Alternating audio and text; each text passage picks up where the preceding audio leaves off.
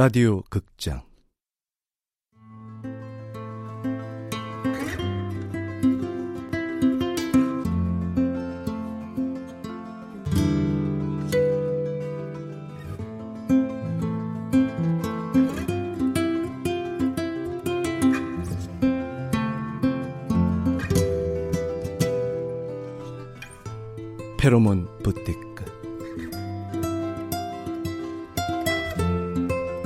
원작 강지영 극본 김어흥 연출 황영선.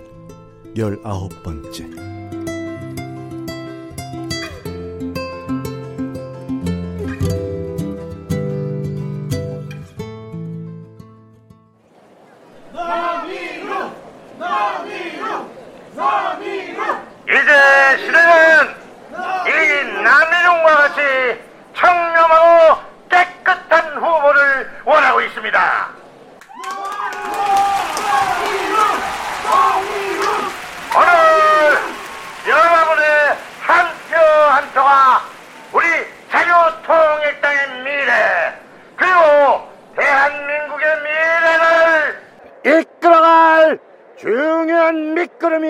될 것입니다.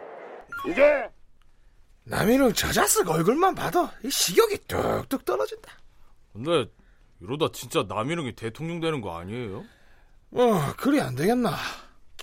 지금 보면 뭐 확률이 제일 높다 아이가. 그나저나 다들 어디 갔노? 팀장님은 서장님이 불러서 서해 들어가셨고 민경이님은 남타신 씨랑 이재용 씨 만난다고 가셨고 둘이 사귀재. 민경이랑 남자신이랑 어? 내말 맞지?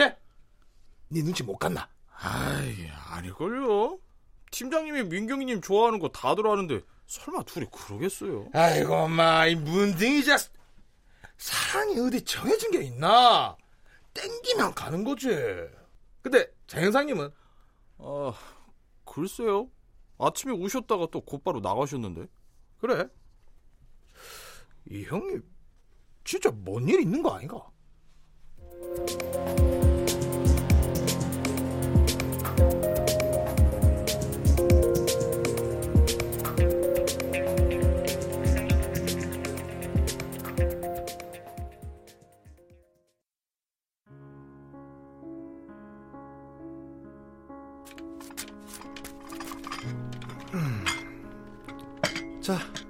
커피 한 잔 들어요 아 절대 미각이시라 커피 같은 건 안 드시나요? 아니 뭐 다른 거라도 아, 아, 아 아니요, 아니요. 저, 컵, 컵, 컵, 컵, 이, 마셔요.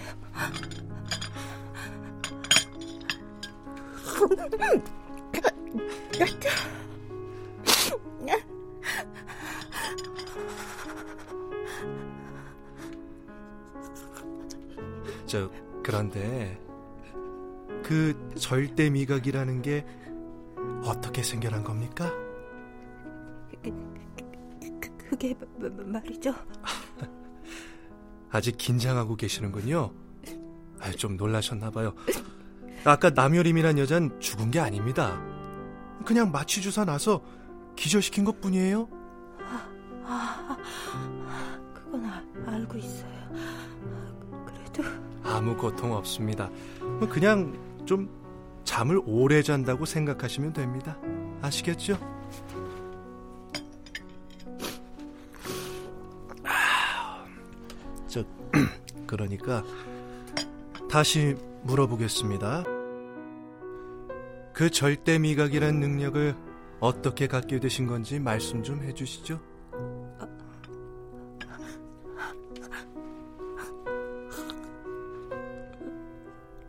저, 저도 잘, 잘, 뭐, 뭐, 뭐, 몰라요.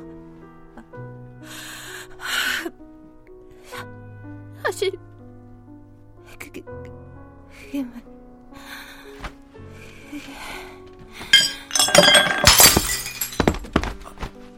아휴, 이런 약효가 너무 빨리 왔네요. 제니 씨, 뭐 직접 알려주지 않아도 됩니다. 뛰어난 능력을 가진 사람들은 자기가 왜 그런 능력을 갖게 됐는지 사실 잘 모르거든요. 제가 혼자서 알아볼 수도 있어요. 이 머릿속을 열어보면 그 안에 있는 당신의 뇌가 모든 걸 알려주니까요.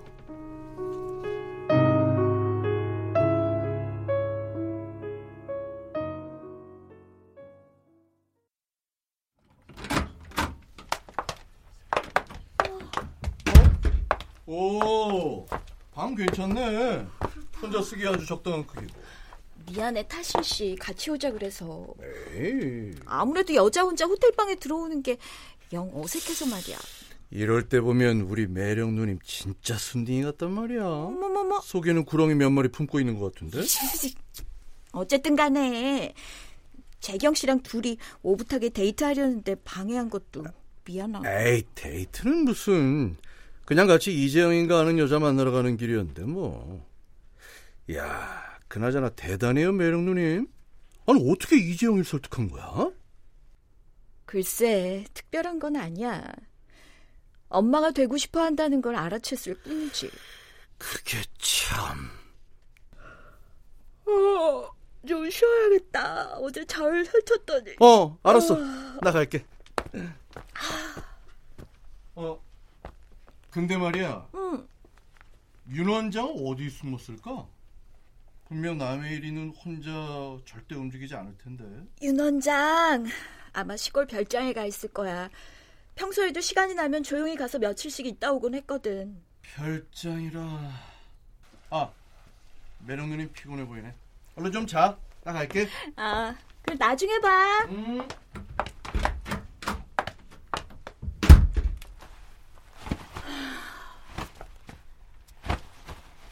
막상 좀 쉬려니까 잠이 또 안 오네. 자유통일당의 대통령 후보로 확정된 남희룡 후보는 후보 수락 연설에서 앞으로 남은 기간 동안 최선을 다해 반드시 정권 교체를 이루겠다고 다짐했습니다. 곧 이어서 남희룡 후보의 기자회견 이럴 거라 예상은 했어도 보내드리겠습니다. 점점 현실로 다가오니까 진짜 암울하네.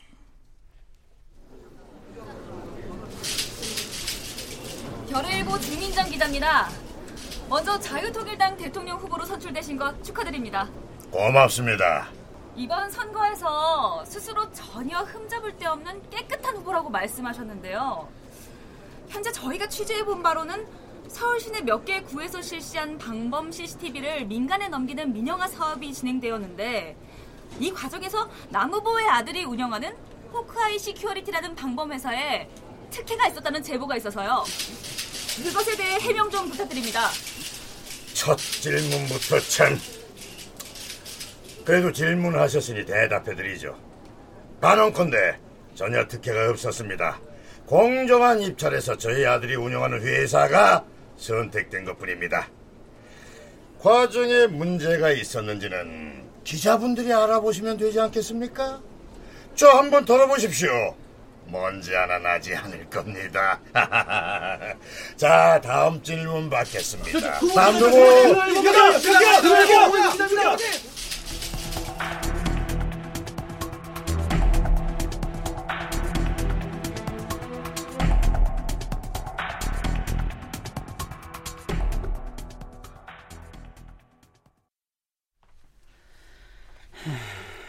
이재영이가 어디 있는지도 알아냈으니 슬슬 일을 시작해야 할 텐데 윤 원장한테 전화라도 좀 해볼까? 들어와. 김 여사님 무슨 일이신가요? 그게 이재영에게 혹시 언제쯤 가실 건지 좀 여쭤보려고요. 당장이라도 가실 거면 바로 준비하겠습니다. 미쳤어요? 지금 가면 놈들이 내가 올 줄 알고 기다리고 있을 게 뻔한데 재미 좀 먼저 보겠다고 못 기다리고 바로 물어 뜯었다간 내 모가지에 올감이 씌우는 일이 되지 않겠습니까?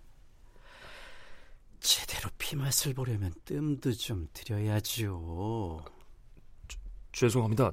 제가 거기까진 김 이사님은 뭐 내가 확 잡혀가서 사형 선고받고 교수대의 모가지가 대롱대롱 매달리길 바라시죠. 아, 아, 대표님 무슨 그런 말씀? 이미 김 이사님도 공범이란 거 잊지 마세요.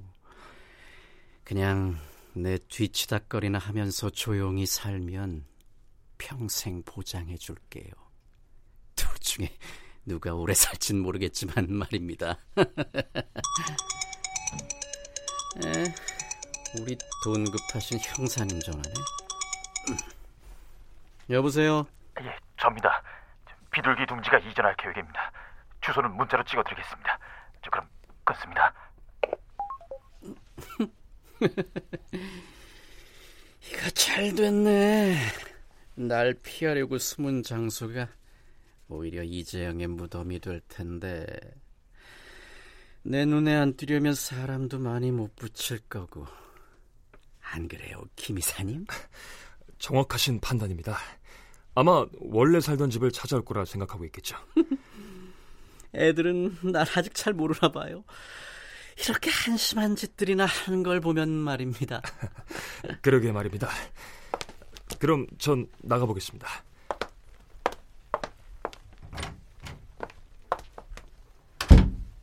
살인은 말이야 본능적인 충동으로 저지르는 게 아니야. 철저하게 계산된 계획과 실행이 만들어내는 비즈니스인 거지. 그래야 더 짜릿하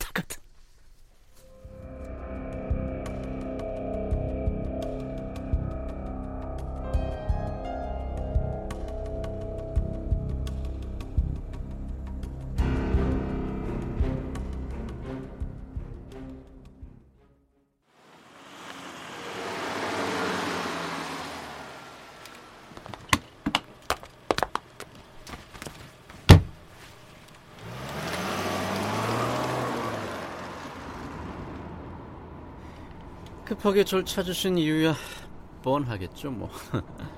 바쁘니까 딱 용건만 말아마. 갑자기 골치 아픈 녀석이 하나 생겼다.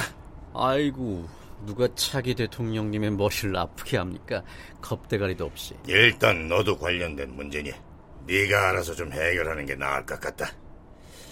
그 결의신문에 좀 귀찮은 기자 새끼가 한 명 있는데 말이야. 아, 그 주민정인가 뭔가 하는 기자 말이에요. 그 기자회견 저도 봤습니다. 음, 봤다면 더 얘기 안 해도 되겠구나. 네가 알아서 좀 처리해다오. 시끄럽지 않게 말이야. 그건 걱정하지 마세요. 알아서 처리할 테니까. 근데 말이에요. 하나 궁금한 게 있는데 효림이는 어떻게 된 거죠? 효림이라니. 아, 그예. 아버지의 유일한 딸 말이에요. 네 말투가 좀 그렇구나. 그 애가 지금 제 손 안에 있습니다만. 뭐, 뭐라고? 어떻게 그런 일이? 자세한 얘기는 나중에 드리고 저한테 먼저 설명하실 게 있을 것 같은데요. 불에 타 죽었다는 그 애가 어떻게 살아있냐는 거겠지. 다시 살아난 게 아니면 그때 죽지 않았다는 얘기겠죠. 내가 알고 있는 건 다 얘기해주마. 언젠간 풀어버릴 이야기이긴 하지만 그날 수련원에서 화재가 난 날 제니는 효림이를 구해오고 나서 바로 정신을 잃었지. 근데 효림이가 갑자기 아내 친구들이 남아있다며 다시 안으로 들어갔어. 그때 태우가 효림이를 따라갔었다. 태우? 태우라면 지금 김이사 말씀이세요? 그래, 김이사. 김태우가 그때 효림을 맡고 있었지. 김 이사가 불 속으로 뛰어들어가 애를 구해서 밖으로 나왔어. 김 이사는 그때부터 쓸데없이 인정이 많았네요. 그런데 친구들이 죽어가는 모습을 목격한 게 충격적이었는지 효림이 모든 기억을 잃어버렸지. 차라리 잘 됐다 생각했어. 너도 알다시피 걔 나에게 정치적으로는 장애물이었으니까. 아, 그래서 기억을 잃은 여자애를 죽은 것처럼 꾸며서 다른 집으로 보낸 거군요. 영원히 찾지 못하게. 그래. 그때 나랑 친했던 한신그룹 정 회장이 제주에서 말농장을 하고 있었는데 그 관리인 중 한 명한테 양로로 보내버렸지. 그게 끝이었어. 그랬었군요. 뭐 아무튼 찾았더니 잘 데리고 있어라. 어쩌면 하늘이 타신이 그놈을 잡으라고 준 기회인지도 모르니 말이야. 뭐 그 애가 누굴 잡을진 모르겠지만 일단 잘 데리고 있겠습니다. 알겠으니까 그 주기자 그놈부터 빨리 처리해라. 더 깊숙이 파고 들어오기 전에 말이다.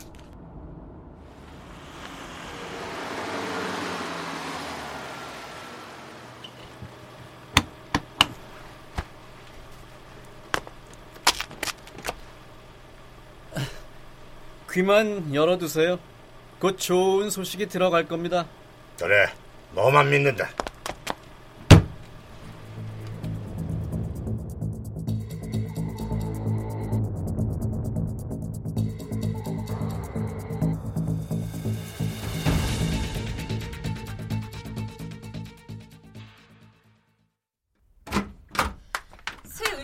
준비한다고 했는데 재영 씨 마음에 드실진 모르겠어요.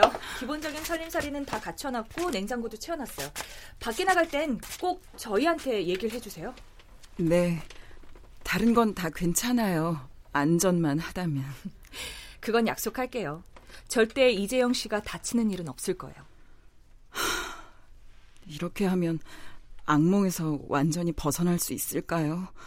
10년을 끌어온 이 악몽에서 말이에요. 이재영 씨는 놈이 노린 사람들 중에 유일한 생존자가 될 거예요.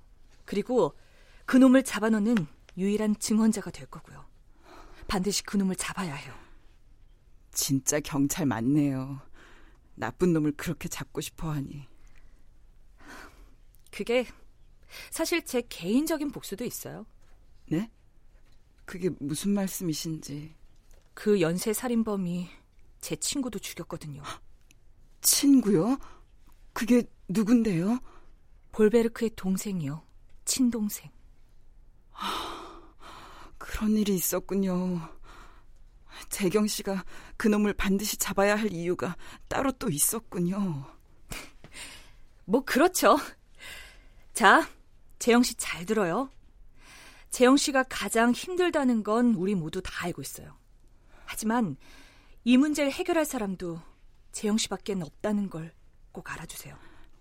알고 있어요. 이 악몽을 반드시 끝내고 말 거예요. 네. 그런 각오라면 반드시 잡을 수 있어요. 그런데 그놈이 알아서 이곳을 찾아올 거라고 어떻게 확신하죠? 그건 말이죠. 그놈은 반드시 이곳을 찾아온다. 우리에겐 그를 잡을 수 있는 단 한 번의 기회가 주어질 것이다. 만약 그 기회를 놓치면 영영 그 괴물을 잡을 수 없다. 괴물은 그의 아비가 만들 역 같은 사회에서 더 잔인하고 비열한 괴물로 변해 살 것이다. 이걸 막는 게 우리의 임무다. 그놈을 반드시 잡아야 한다.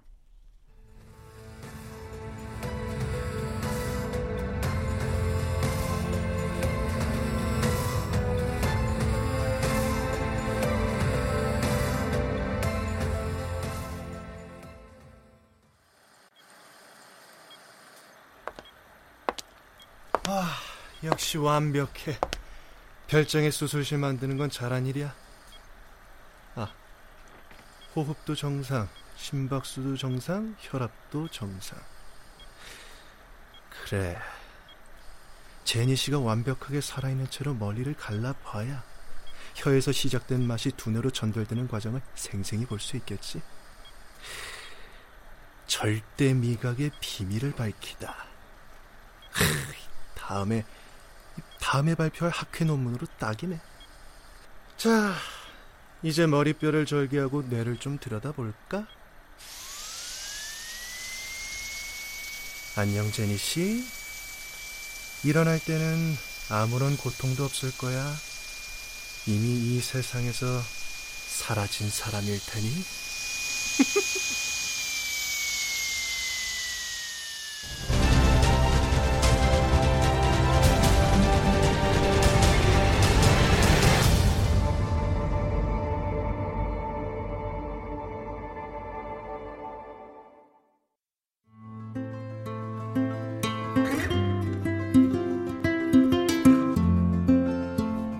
라디오 극장 페로몬 부티크 강지영 원작 김어은 극본 황영선 연출로 열아홉 번째 시간이었습니다.